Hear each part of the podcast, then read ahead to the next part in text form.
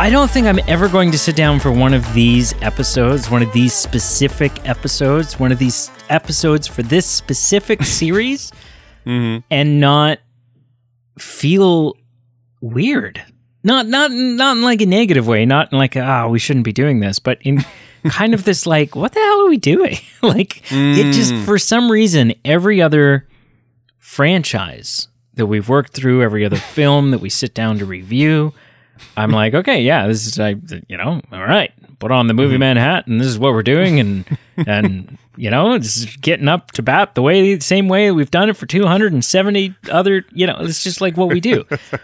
Right. Something about this is just like, especially the way we're ramping up now here in the next little mm-hmm. bit and getting real serious about like knocking these out. Something about sitting down and reviewing Scream is just like you know because up until i saw the first uh, up until i saw the scream movies for the first time like a year and a half ago Yeah. uh, they were a joke like it was i don't know it was the campy stupid you know it was up there with all the other dumb like slasher type flicks and so Right. it's just like f- for us to be reviewing it and to be reviewing it with the the not not necessarily seriousness but like the the de- the commitment to The reviewing them that we Yeah. have Commitment. Yeah. it's weird it's weird But weird here we are in the year of our Lord 2023 and Uh-huh. reviewing Scream. yeah hello and welcome Welcome to the Movie Men Podcast. I am Peter.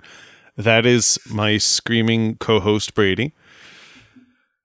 not currently Not currently. maybe no. later In 10 days, maybe like literally 10 days out from the new one. i'm so maybe freaking will be. excited man i'm so excited i am honestly it's like the critic reviews have come in for it now and it's like one Mm. of the highest reviewed from the franchise and like it just it sounds like it's so good and you've been avoiding the trailers because you don't want any spoilers Oh, yeah. as far as like who's in it and who isn't and John, they could CGI John Wayne in this new one and I wouldn't have yeah yeah yeah yeah but no I'm- it's it's it's uh i'm I'm i'm excited. very excited I'm excited just to go back in a theater again.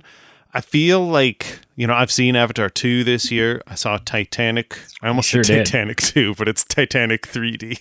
titanic yeah Titanic 2, rest in peace. Uh, I I feel like just we are not that far removed from like earlier on in this podcast where like the rest of the world we movie theaters were closed and I just missed going seeing new releases and just sitting in a theater and getting a good bowl of popcorn and having fun. So I'm just excited to just be living in our element where like we're living the dream of, you know, seeing a new flick in a couple weeks and gonna talk about if it's good or not. Well, I mean, you just got to start committing to. You got to get on this MCU train. You got to get caught Oh up with the MCU stuff. Be like a Uh, movie a week. Yeah, because Carl and I, Carl and I just did Ant Man and the Wasp: Quantumania, and r- and then I and then I've got Scream with you, and then right around the corner is Guardians of the Galaxy Volume Oh. Three, and right around the cor- corner is the Flash. Right.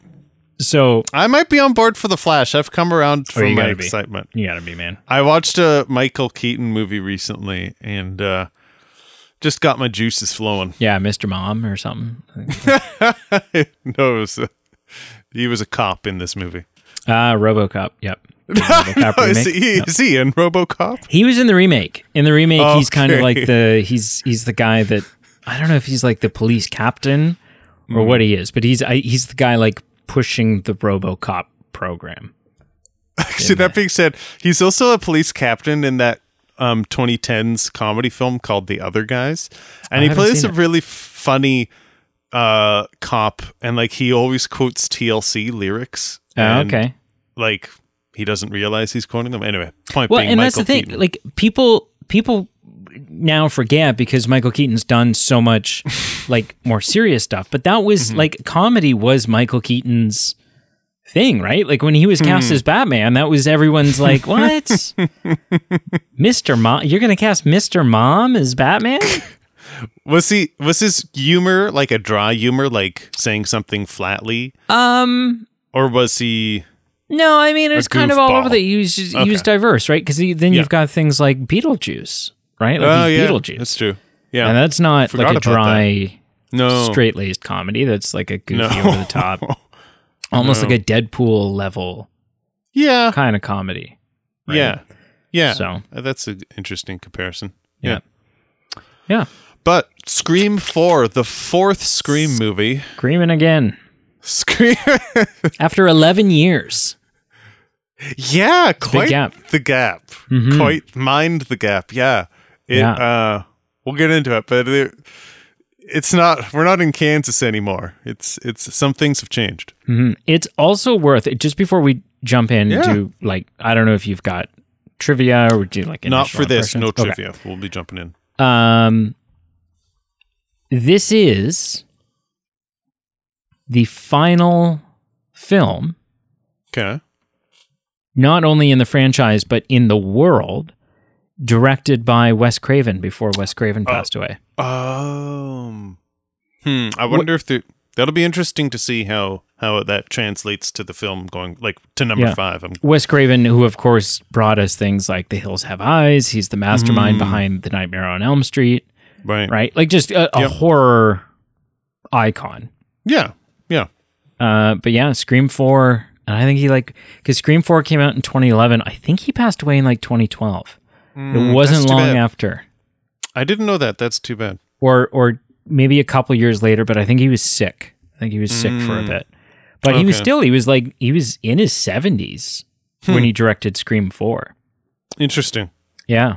Yeah. Hmm. I I and I love that. I love that like, you know, you could have you could have a guy who directed like real grisly awful horror back in the 70s and you know he's going to he's to be an 85-year-old man on set directing the most cuz it's just those guys like Right. that's MO. their it's in them right Yep. they've got the they've got the eye for it and that's what they like and to them that's like old fashioned monster movie making hollywood Mhm. stuff and you do it with the blood and the guts and the the whatever else and that's you know like the stan winston bloody gut effects type of thing so yeah Right. so initial impressions um, yes. I'm going to say right off the bat, I think that this is up at least up until this point in the franchise. This is the best opener. Okay. This is the most entertaining opening, um, and we'll get into that. We'll talk more about the opening. Um, I think it's the most entertaining opening. I think this is not the worst one in the series. I don't think it's the best one in the series up until this point, um, but certainly not the worst. Mm. And it is, and there's a little, little bit of foreshadowing because there's another big, like the the next one comes out in 2021, Yeah. So Right. another. Yeah. so you've got another 10 year gap. Mm-hmm. this is the last one that I would say is straight up campy, Oh. Hmm. Right? Like, and and they Hmm. sort of veer away from it a little bit, like in the modernization, the fact that this is 2011, like it's it it feels a little bit more serious at times, Yep. but it's still pretty cheese. Like there's there's some moments where you're like. Yeah. You know, okay, I'm sorry. They're in the store and they hear the cell phone ringing from outside in the trunk. what? What? What is happening with the what? That's true. I never thought of that. Um, but I I think it's entertaining. I think it's fun. I think it's a testament to the the sheer magic that is the Scream franchise that a franchise like this with this kind of premise is four films in and still entertaining and hmm. still you know not always knocking it out of the park with with mm-hmm. convincing motives but never flat out dropping the ball with motives either like the movie never Right. ends and you go oh come on that doesn't you wouldn't no no no like it there's still always enough connectivity to to the lore and to the previous films and and everything else i think it's i think it's quite a feat that four films in it's still entertaining Right. Compared to other you know you get you reach like Oh, the yeah. fourth friday the 13th and you're like what is even happening here like or what I imagine John Wick 4 would be like, or however many John Wicks. yeah, the are. fourth one's coming out. I haven't seen any of the John Wicks yet, so I can't. I can't. Yeah. I don't know, but. it's Just that like over the top ridiculous campiness of slasher films where it just like, you mm-hmm. know, maybe they maybe they put some money and some effort and some thought into the first one, but then it just became like, you know, you know, Scream 17, Ghostface goes back to hell one last time, or, you know, like whatever it is. And you're like, Yeah. oh, okay. He was in space in the are. last one, right? Okay. This, uh, yeah. Uh, what are your initial impressions? Yeah, it mirror a lot of what you said. You know, I think the first thing I'd say is the nostalgia of the 90s is obviously lost in this. And for me, that's a big problem. And that relates to not only just 90s films that I enjoy, but with the campiness that came with the original ones. There are moments that are campy, and so you don't lose interest in this one, but it is weaning.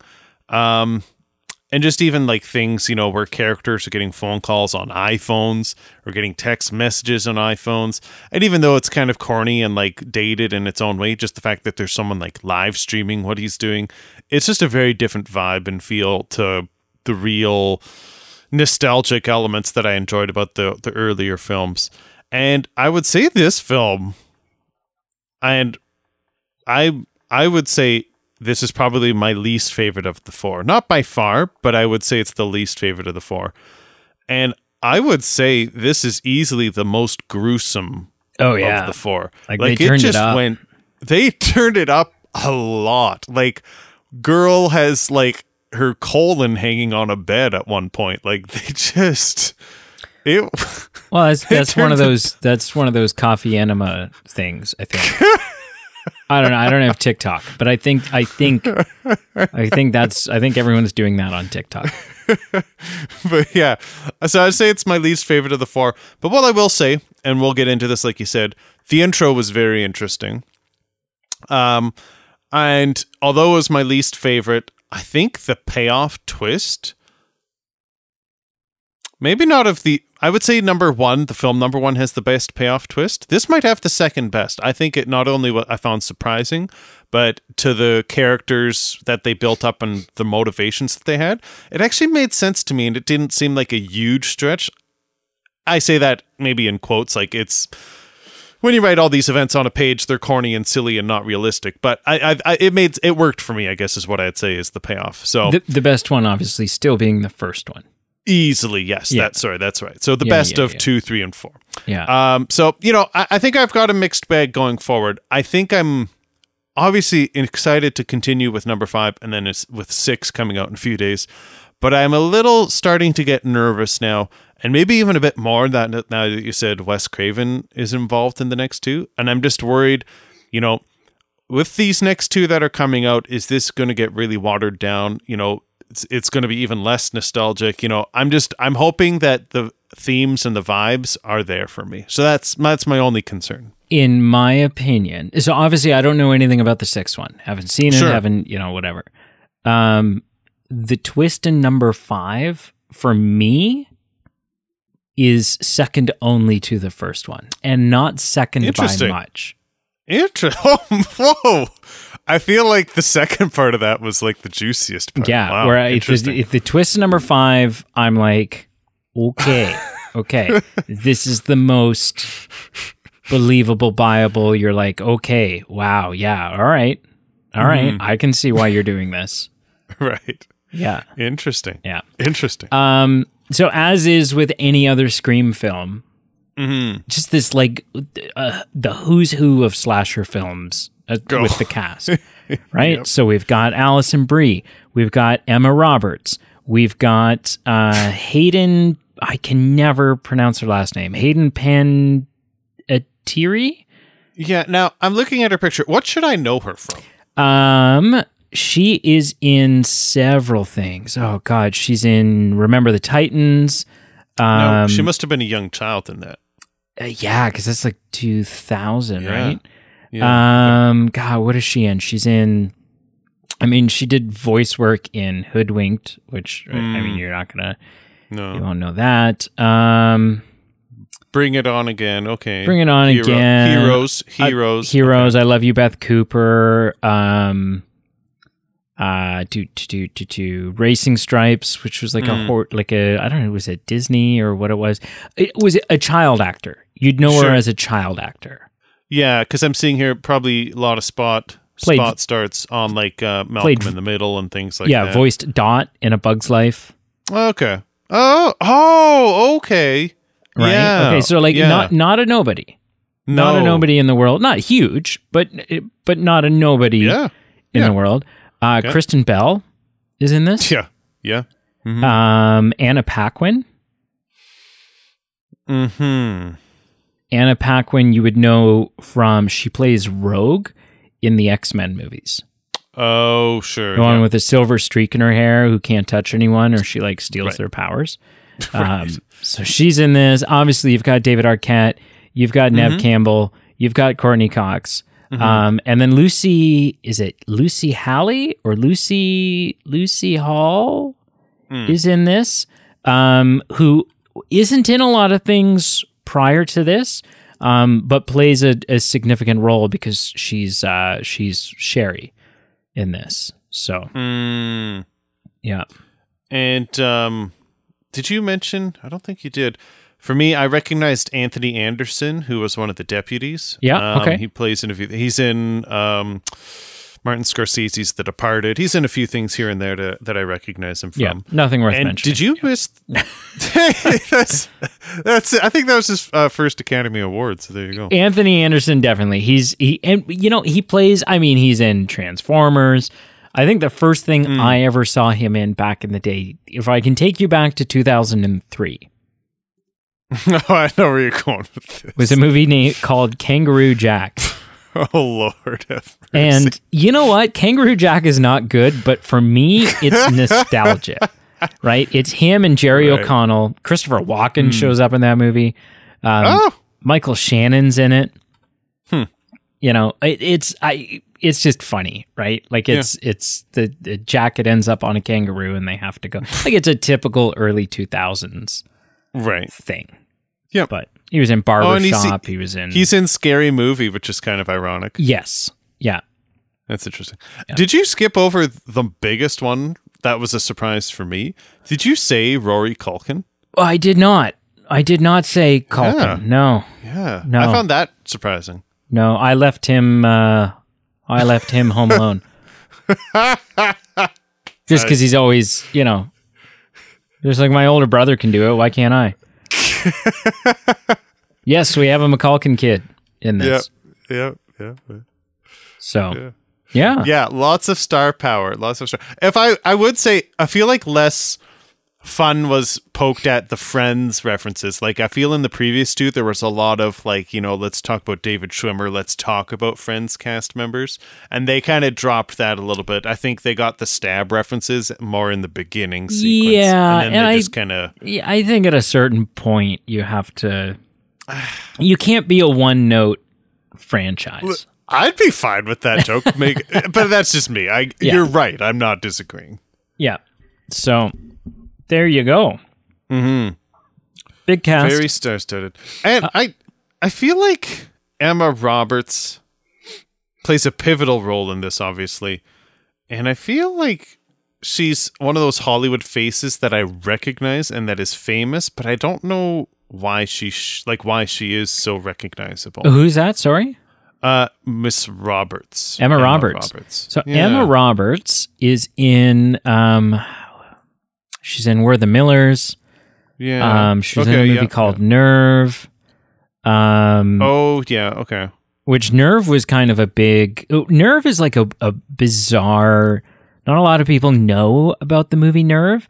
Um but it has like Dave Franco in it. Yeah. Um uh, who else was in Nerve? A bunch of people. A bunch of like really, you know.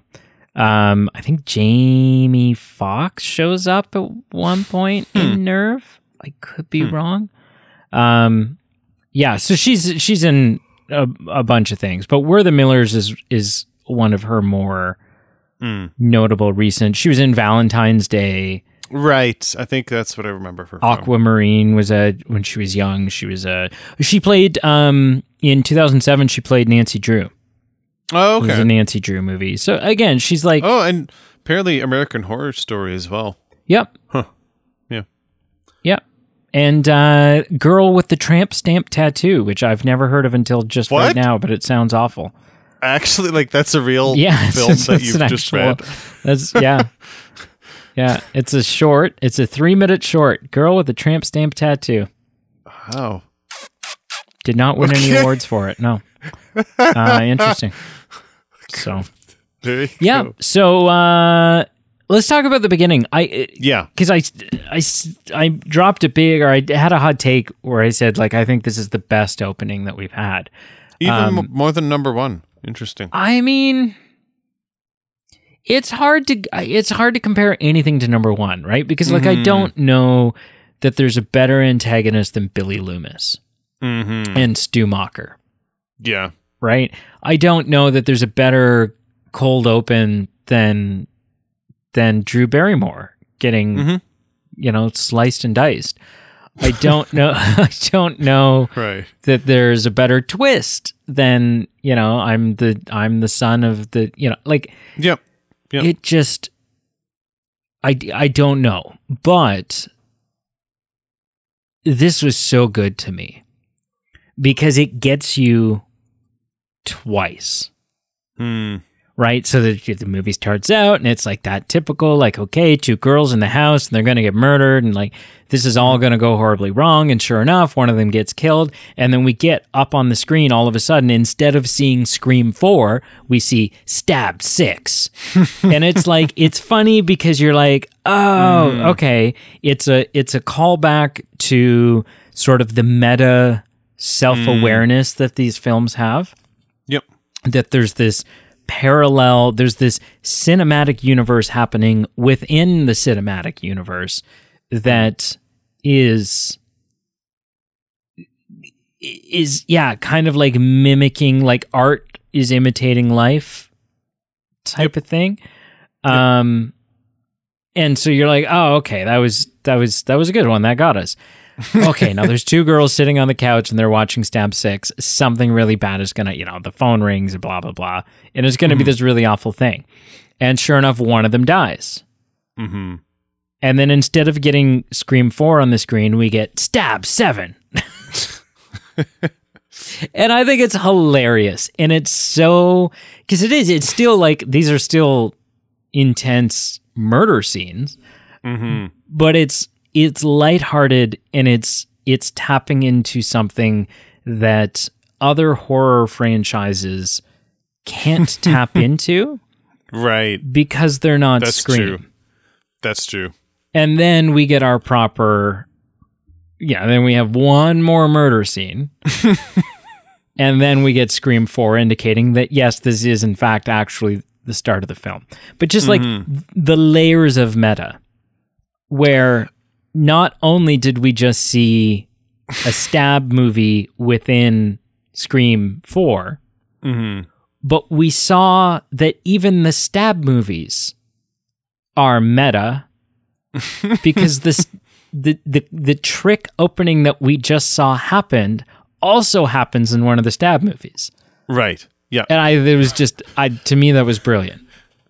You know, I think it's brilliant. And that's a good point because I never considered that. Like, you are the only franchise that can tap into this IP that you have, right? Like, oh, you're Oh, the- yeah. you're the only kid on the block. So that's an interesting point. Only you can do that. And so they do do that. They lean into it. And I think I just, it's meta and it has some really fun implications as far as like what they're doing with it. I think it's also just funny and kind of whimmy too. Like it's just when I'm watching it and I realize what's going on. And it's almost kind of farcical too as, as it's meta. And just when they're alluding to like I think it was like stab five they were alluding to where there's time travel. and I like Yeah. it made me chuckle going like, okay, like, you know, it's uh, I guess it's a comment on how wild and ridiculous these films can get. And um, all we're not quite Scream- there in Scream 4, but But all of like that's the thing. The entire Scream franchise Mhm. Is a parody on the genre. yeah. It's Yeah. it has its scary moments, it still has its murder and it still has whatever else. but the the entire franchise I think is intended to be Mm-hmm.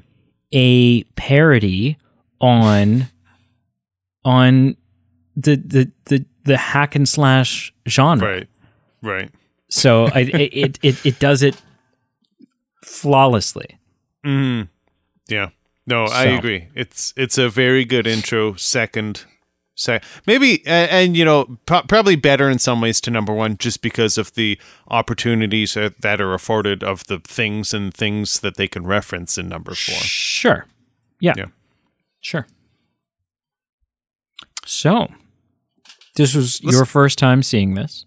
Yeah, and you know, I I'm still happy that I, we're wa- going through this series, and it still has something there for me. You know, I still like seeing the, even though you've kind of, you you made my day that I found out David and Courteney were married in real life, but it's also ruined my day now that I know that they're not really together anymore.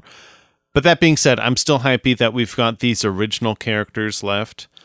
I do. I'm aware because I listen to the movie news and I I know some things. Like I'm understanding that at least one main character is not included in number six for more Neve Campbell. Yeah, reasons. Neve, Campbell's not going to be in it. Not it. um, it just basically said, I, "You're not going to pay me enough." So Yeah.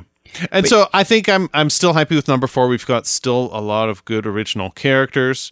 Um, there's there's some elements that I'm maybe opposed to or not as not as into like the teen campiness of it that we've that we've got like kids doing live streaming and whatnot. But it still has elements that that kind of I enjoyed in the first one. You've got this dweeby police officer. You've got uh I guess and I you know I guess something that number four has that the others don't is the the strained relationship of Courteney and her, her partner aren't there. Like they are married, they're together. They're not antagonistic with each other or competing with each other and then having to reconnect. You know, there there was that awkward tension between Courteney Cox and the female deputy, where she says your lemon squares taste like ass.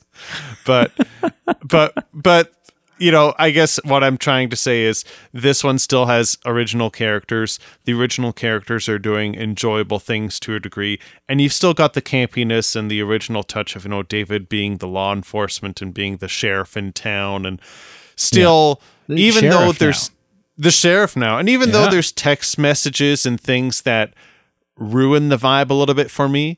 There's the realism of just in hecticness and panicness. There's still se- sequences where it's still a bunch of people scrambling, where not everyone is up to speed of knowing what's going on, or someone is still not out in, in the loop, and you have people running around, you know, in a hospital room. And there's still dramatic irony where you're like, Oh, look behind the curtain, and not everyone knows who's doing what. And so, it the the as, like I said, the nostalgia is a little bit lost, but there's still enough to go with. There's So still is- enough to go with. Is the game still working for you? And by that, I mean, you know, for me, part of being able to sit and watch a Scream movie is this sort of it's like a it's like a play detective along with it and try to piece it mm-hmm. together and you know you could almost like you could start the movie with like one of those little clue notebooks right. and like you know keep track of like people's alibis and people's motives and people's you know whatever else. And and for me that's so much of the enjoyment. Is that mm-hmm. still in in motion for you? Well, that's a good question. I feel like as much as I might have complained about some of the campiness is gone or how it's different, and like I'm thinking specifically even like when the girls are in the room and then the neighbor is at their house and the campiness just seemed different just because it seemed just so unnecessary to have police outside and you could be a text message away from calling for help or asking for help and not utilizing it. But all that being said, I'm still drawn into the scene of wondering who is egging them on on this so- phone call when it the screen the screen uh, caller ID says it's someone, but is it really that person? And we've got the police doing their round checks at night, and yeah, absolutely, the game is still there. we have the deputy who has lemons. Oh, go ahead. Oh, I was just going to say, especially when it's been proven so many times over now that it could be more than one, too. Absolutely. So seeing someone there, you're not like, Yeah. Oh, okay. Well, Doesn't this guy's in, this guy was in the room when it happened, so it's obviously not him. No. Okay. Is he? You ha- you almost have to watch him more to go Mm-hmm. like, Step by step. is he in on it? Yeah. Yeah, no, absolutely the game is still there. Even to the point where at the climax of the film, we've got the deputy who has lemon squares that taste like ass, and we don't feel comfortable. She's with our main characters and they're alone with her, and I, you know, we don't fully trust her. And uh, Neve Campbell leaves, and um, you know, obviously it turns out that that that deputy was not shady, but you know, it, there's always speculation and second guessing. So, if, yeah, for me, the mystery is still there, and you've alluded to this before. the the The magic is still there at the beginning of the of this film. We're not going, why are we here? We're going, why? Like, who are we here to try and catch? You know, who are we trying to guess is the killer this time? It's not a question of why are we making another film. It's a question of how soon or how long will it take me to answer this fun question. Yeah. Yeah. Absolutely. Even though I said this is the least of the four, it's still part of the journey. It's still fun. Um, it's it, this is it. So you're saying it's the least of the four. For me, I think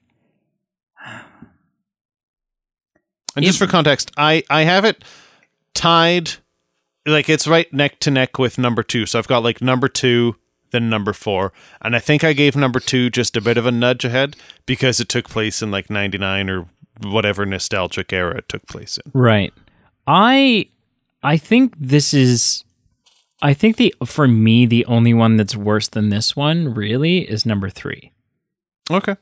Yeah, I uh, just in like I don't know. Uh, anyways, doesn't matter. But No, it does. Like the the payoff in number 3 was a stretch. And I it was a live, big stretch. we need to talk about this payoff, but I li- could live with this payoff 9 times out of 10 compared to the other one. Yeah, I think I think for number three, the, the, I think I just really loved McDreamy being a detective, Yeah. and us not always trusting him at times. So number three worked for me, I think, more than maybe most people. and I bought as as crazy as the motivations in number two were. I bought that more than this one.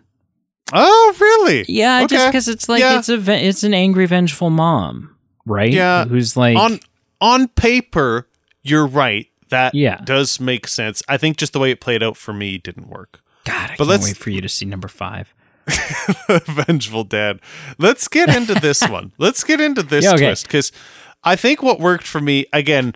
I think maybe if I dropped the word realistic or something in the, my initial impression, that I would take that back. That's nothing in this is realistic. I think just what works for me is I get it. I can relate. so this sounds weird, but I can relate to this character. I can understand this character. You know, living in a family where everyone is drawn to what happened to her cousin, or I forget exactly the relation, but Yeah. you know, I can understand maybe the mental health results that have led to her feeling this way. Not that that's normal, not that that's okay, but it makes sense as a character for me, and it's an interesting character point for me. So I think when it happened, not only was it shocking, and I would never have guessed it, but then I also went like, "Ooh, you are really messed up." But I get where, like, I get the richness of making you this messed up as a character to have an interesting, an interesting way to wrap up this story at the end. Yeah. I think that's Yeah. what really worked for me. I think it was I I think I think the whole climax both climaxes cuz there's t- kind of two climaxes here. Yeah, that's There's fair. the stuff Yep. going on at the house Yep. and that's, you know, like you have S- Sidney hanging off of eavestroughs and everything else and it's it's like Yep. But it's it's intense. It's a high action high paced Yep. you know slasher chase. S- someone getting stabbed through a mail slot. Yep. Yep. And so you have all that, and you have the reveal, and yeah, it, like you said, it's a couple of things. It's it's bitterness. It's because again, we have two people kind of behind the scenes here, right? Mm-hmm. And I think I think for me, like the real moment, the real like twist moment, is when she's like,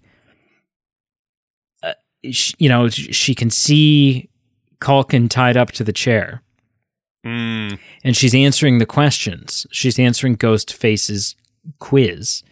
and that's a that's an intense moment. Like Oh, I, yeah. they really make you feel that like the pressure of these questions, and and then she runs out to Culkin, and then he stands up and stabs her. Yeah. Oh. That is an amazing moment. Yep. It's such a good moment. You're like, oh, what? Yeah. That, so to me, that's that's golden. But then, so yeah, you've got you've got the bitterness. You've got fame seeking, Yep. right? There's the you know I'm going to be the survivor of this, and and the the books that are going to be written about us, and the you know like whatever else is going to be, you know, we're going to be famous. And then there's also just like there's yeah, there's the fame, there's the bitterness, and then there's there's this third point that I had in my head, and now I'm stalling until I can remember what I was gonna say. Uh, there's fame, and then and then oh, and then just the fact that they're like they're sheer copycats, right? Like they're Yeah. they're comparing they're constantly referencing billy and stu and that you know like it, it, it not it's like there's there's sort of a little bit of like idolization that's happening there Mhm. the the billy and stu were these like legends for Yeah. what they did and how they did it Yep.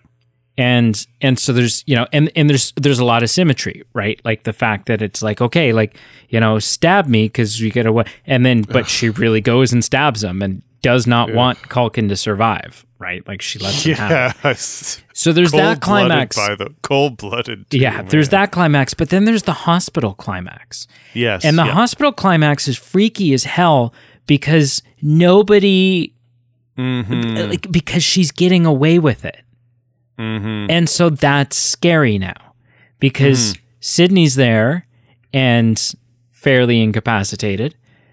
And here comes the killer to finish the job and and the killer like she's got the perfect cover, the perfect disguise because everyone at the hospital and the media and everyone believes her to be an injured she's a victim. She's an injured survivor.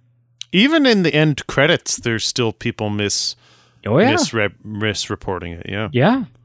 Right? And and it, this is also the first Scream movie that really ends in a way like talk about how the film ends. Just kind of laying on the floor that like it's Sorry, it's say that again. well it, it- Yes. just talk Yeah. about the way the film ends she's just like lying there on the ground and the shot that the film go, cuts to black on Right. is this is the first Scream movie that really ends in a way that is like, let's let's talk about the fact that this may like things may come out of this. There may be more of a through story that they're trying to set up. There may not be. Mm. Right. But it's the first Yeah. one that doesn't end in like, oh, the wind blew the door open. I'm going to leave it open. Right? Right. Like Yeah. it's it's got it's it's got a real kind of feel to it. What's interesting is um and this is worth noting that Kirby who's played by Hayden Pan Panettiere Mm. um it's never she's the one that's stabbed by Culkin. It's Yes. never really determined whether she survives or not. Hmm. I think I just assumed she died, but I think you're right. Because Wes Craven's intention was for her to take over for Sidney as kind of the lead in five and six. Oh, interesting. Um, but I, like I, I tell you right now, she's not in five. I don't know if she's in six, but she's not in five. So it's just an interesting, you know, Yeah. it, it's someone who's left open for who knows. Mm-hmm. I don't know. Who knows? She could show up. She might not show up. You know, Right. a big player in the next two, and this is I mean this is public knowledge. It's not really you know or whatever. Um, and something that I think is going to save six because I've seen the trailers for six, and and I'm looking at it going like when I first saw the trailer. Not only did I love the trailer, mm-hmm.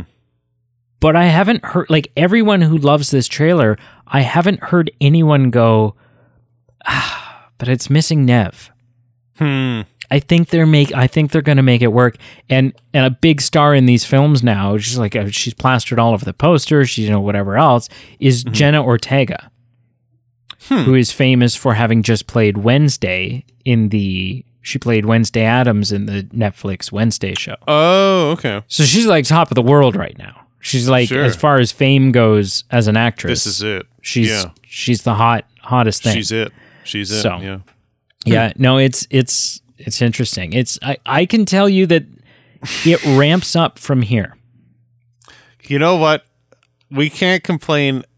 Better or worse, we can at least agree that Courteney Cox's hair wasn't as bad as it was in number three. And I don't think it ever will be again. Like I don't see how that Pee Wee Herman bullshit possible. hairdo managed to make it, oh, make its way through. bad.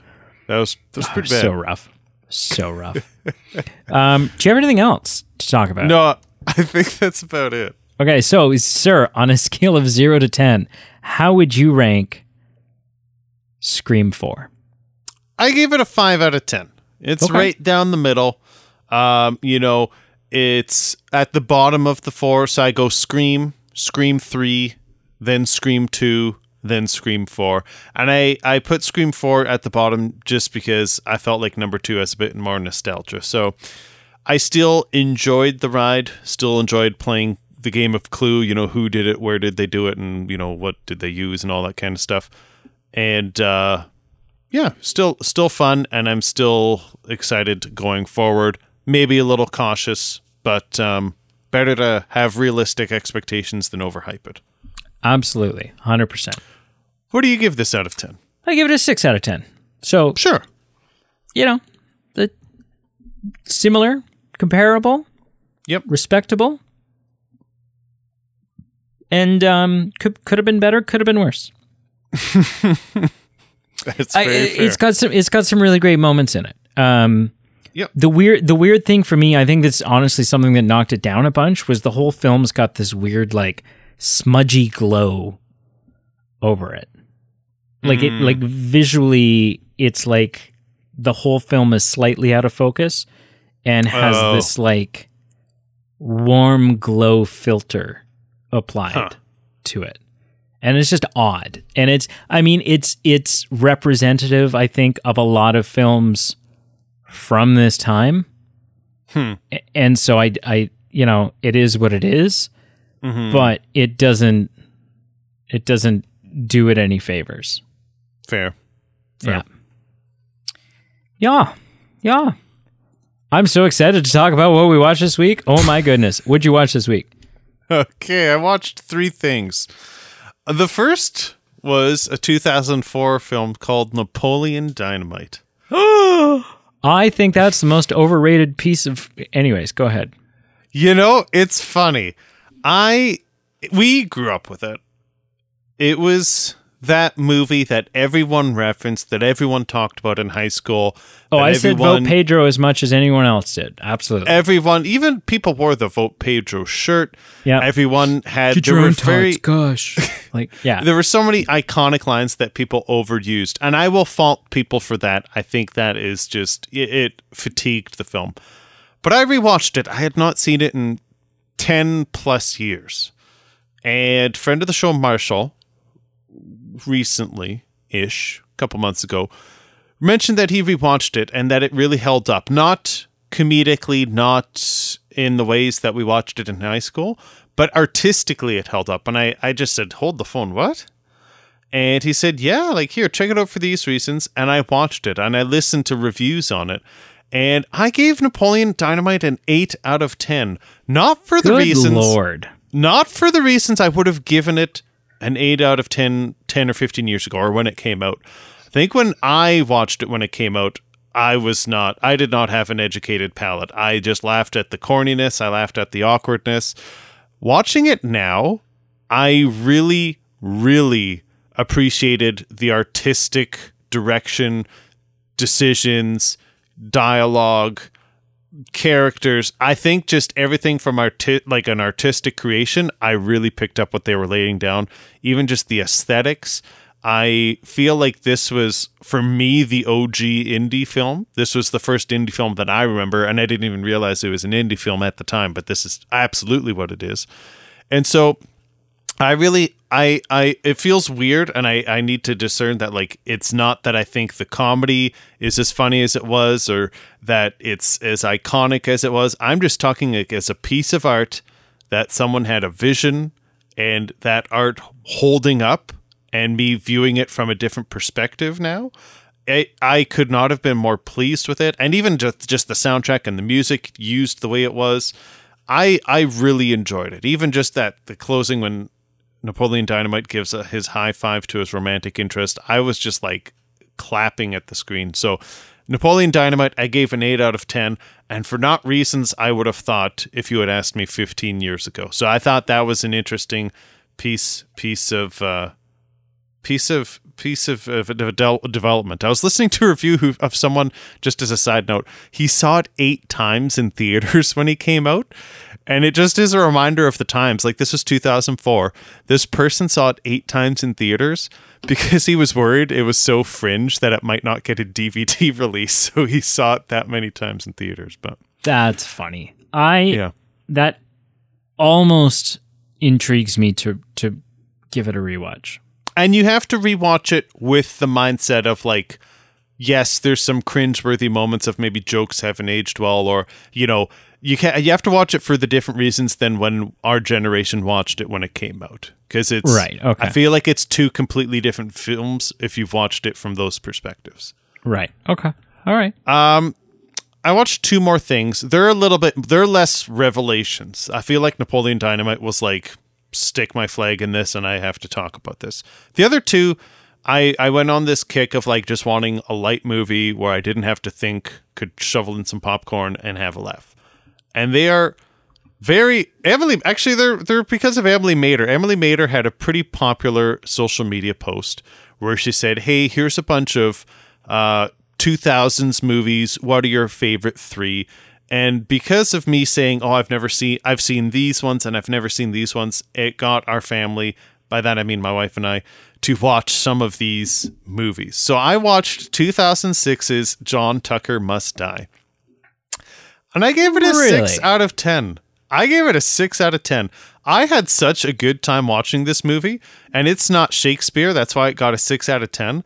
But I just, like, it maybe hasn't aged well, but for a movie that's about getting revenge and, and, uh, demonizing a, a, jerky boyfriend. I felt like it had more depth than I was expecting, where even the bad, like the jerky boyfriend, had a bit of like depth, and even though he was still a jerk, he was just more interesting on screen. And I had fun watching it. I had a hoot. It was fun, and it was just a fun flick. And at the end, I didn't care that it was done, and I walked away and had a good time. So John Tucker Must Die. And the other one, the last thing I watched, I watched 2004's Mean Girls. Had never seen it. You'd never seen Mean Girls. I've seen I mean I've seen clips because there's a lot of famous parts. There's like the is it the Amy Poehler like with the like the camcorder like yeah twerking in the audience. Like I've seen that and I've found Man, that Mean hilarious. Girls is just iconic. It is. It is. And um I th- I think my favorite reference there was a meme back in the Super Bowl when J Lo and A Rod were dating, and J Lo did the Super Bowl halftime show, and a like A Rod was like in the audience, like with his phone and like taking pictures. And then there was a bunch of memes afterwards of like they took pictures of A Rod, put it next to Amy Poehler, and it was like both of them in the audience being awkward and whatever. Yeah, Mean Girls, I give it a five out of ten. It I it wasn't as enjoyable for me. It had a lot of stuff that I was just either like fine maybe not as enjoyable, maybe cringy at times. And for this sounds kind of silly for me to say, but like the characters weren't as layered as maybe I was hoping for, or at least as I found in John Tucker Must Die, which is a comparable comparable okay. level film. So it was a five out of ten. It was fine. I get why it's so famous. There's a lot of famous characters in it. There's a lot of quotable lines. There's a lot of funny, cringeworthy moments. A lot of famous people, but uh, five out of ten, just right down the middle there for me. Okay. What did you watch this week? Uh, Did we do an episode last week? We must not have. No, no. No. Uh, so I went to go see Titanic again. You ah. and I, I ran into someone that you invited. Like I was invited because I was part of the group message, and I just couldn't go a second time. But another, well, if we could just use his name. I ran into Aaron Mater, Yeah. and um, I think I just blankly told him like, "Hey, sucks that you can't go." I literally would have gone again if I didn't have to work that day. So I am jealous that I didn't Yeah. get to see it a second time. Honestly, so I spent the last like week and a bit pretty sick. Ugh. And had I not, I was forming plans to see it again. Well, and the It's thing just- is, there's so many. There's like people, right? There's people who I'm like, oh, you, haven't seen- you have to see this. Well, and the I thing for me, the thing for me is I would go and see it by myself again. Not even like, hey, social reasons, like I didn't see it with Joe, so I'm going to go see it with Joe. Like, kind of like with Napoleon Dynamite and the guy who saw it eight times because he wasn't sure if it was going to be released on DVD. Like, I don't know when the next time it will be released in theaters, if ever. So, Yeah, like, it get it feels while like you an, can. yeah, it's like an opportunity that you can't really partake in all the time to see it in 3D, 4K, you know. So, yeah. Yeah, It's a special movie, and if you're passionate about it, this is the time. so good, so good. Um, we watched a movie called Knock at the Cabin. Interesting. which is the new M Night Shyamalan. It's got um, Dave Batista and Jonathan Yes. Groff and Rupert Grint and um, some other people in it. Oh, yeah. It's it's good. I enjoyed it. Um, I don't know. Priyan didn't enjoy it as much as I did. She was like, "I was okay." Um, I really enjoyed it. I like really enjoyed it, and And I just, I just want to know for context when you say you really enjoyed it, are you a are you an M Night Shyamalanian, and B are you up to date on his films? Like uh, just to, for context of how. I'm just curious if that is an influence. No, I don't. I mean, you. I've seen some of them. I've Okay, seen some of them, and I'm not. Um, I- yeah, I've seen some Yep. of them, and I'm Yep. I'm not I'm I'm not you know a diehard. Yeah, fair enough. Um, Yep. but I but I enjoy you enjoy. I enjoy them. Um, but it was good, and and it keeps you guessing, and it, it, yeah, there's a lot of stuff that happens, and you don't. You spend the whole film not really knowing what's if if what's being suggested is happening is actually happening or not. Hmm. Um, kind of up until the end Oh. when you find out okay what what is real and what isn't um and it's just Hmm. it's just a really fascinating it's just fascinating the way that it Fr- sort of plays out from my understanding, and I think this is just common knowledge, it's not a spoiler. It's like I think it's it's pretty intense, isn't it? Like it's something like saving the world and like it is yeah so basically yeah like the, so the premise from the trailers is um that there's you know there's this couple and their child who are at you know some vacation home in the woods they've like rented a cottage and while they're there four people show up and sort of hold them captive and give them the option where you know amongst the three of them they must decide to sacrifice one of the other like between the couple and the kid. Hmm, they must decide to sacrifice and kill one of them ugh, or else the world is going to end ugh. right like they have to do it in order to prevent the apocalypse is is what these four who have shown up are Claim. suggesting Right. yeah Yep. and so it's it's all about like is that so you sp- you spend the whole film kind of not quite sure whether that's true or not Hmm.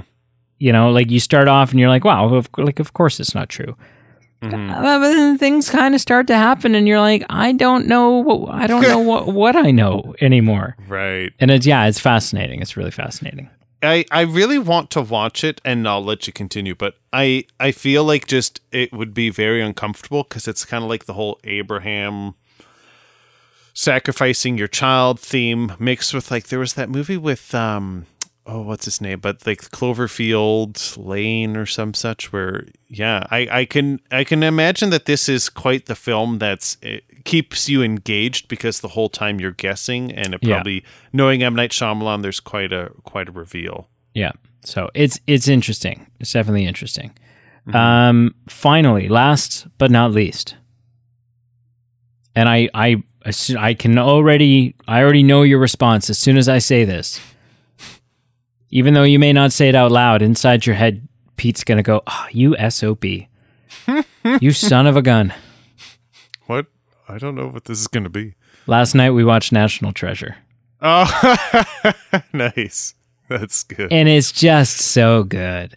Like it- it's so we- much better than the show Oh, we paused it so many times, and that was exactly it was exactly our sentiment. Was I bet you probably like paused the show and hugged each other and like were in tears saying "Oh," how much better it was just like it was like they've uh, he's earned it. yeah He's he earns it. He earns Oh, his man. his passion for the treasure. Mm-hmm. It's been this Yep. child, you know, since he was a child, and his his mm-hmm. grandfather tells him the story. It's kind of mm. his birthright in so many ways. Yep. And you know, when when Peter Sadusky is like listing off, he's he's there talking to to you know future wannabe crime lord FBI agent guy, and they're talking about, you know, like, oh, who is this Ben Gates guy? And they're like listing, you know, oh, he's got a a, a bachelor's in American history at this university. He's got a, a degree in engineering at MIT. He's got, and it's like, yes, yes. He's not just some 18 year old with superpowers right? Who's able to go like, oh, well, this, here's the answer. Yeah. right? He's while they're on the charlotte and he's trying to he's trying to like figure out the riddle about iron pen like 55 men and iron pen and all of this stuff. And he's like figuring it out and he's talking out loud and he's making mistakes. He's going "Ah, no that's stupid that's stupid. And he like starts over and like backtracks and he goes it was it was iron it was it was firm it was you know like and it's just like it's just it's bought you buy it. The stuff that riley's doing. Riley has to he's got to go into the you know if he wants surveillance of the of the area the restoration area for the declaration he has to break into the subway like into a, a like telecommunications hub that you know that you can access via the subway because everything's run Mhm. underground and fiber optics and stuff. And like fish a line up through this thing and like tap onto these connections. And and then he's got to leave some hardware there so that he can relay that information back to his laptop wirelessly. He's not just like oh i'm i'm 17 and i've got a facebook account. I'm gonna hack into something. Like Right. ah, it's just oh so gosh and then just the th- payoff man. The payoff at Oh. the end of the movie when you know even before they find the treasure when they're in like this this this sort of in between room where th- what they mm-hmm. think was the treasure room but the treasure's been taken. And ben's like disappointed as all get out. And he's like you know dad you were right. And and jon voight's character is like no. No this room is real and that means that the treasure's real. Mm-hmm. and we're in this room because you found what they left behind for us to find and you understood what it meant and you, you blah blah blah. And this dad who's been like the biggest naysayer and the you know it's he says at one point he says i've i've wasted 20 years of my life and now you've destroyed yours. And so even the dad for a while was on this treasure hunt before he quote unquote came to his senses, right? And he's been like dead set against all of this. And Ben goes like, you know, I just I just really thought I was gonna find the treasure. And the dad looks at him and says, Okay, then we'll keep looking. and I'm like, I'm like tearing up. I'm like, it's Mm. it's they've built into into this like treasure hunting epic. They've built Mm-hmm. in this father son story that is tear jerking, and it's just Hmm. Yeah. so freaking good. I think what also I clued in on my most recent watch was how much the antagonist Bor or I just almost called him Boromir. Sean Bean pays No, no, Boromir. Yep. Boromir pays Or whoever he right? plays in Game of Thrones. Yeah, Someone who must I- die.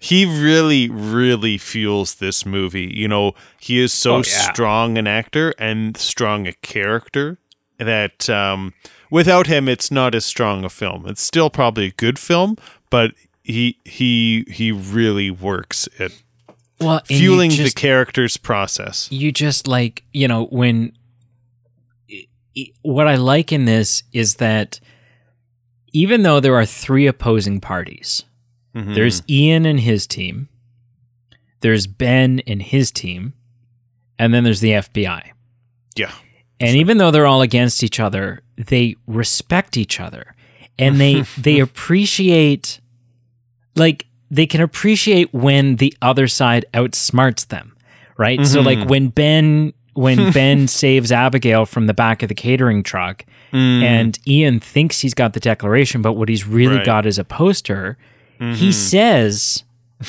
out loud he says well done gates hmm yeah. He's not even mad. He's just like, yeah he's like good job. Yeah. Yep.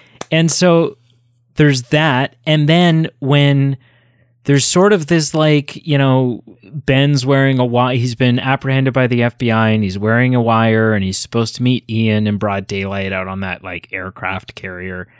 And mm-hmm. and then they kind of rescue Ben and Ben gets away underwater. Sadusky says, you know, like he he he stood us up. Smart fish.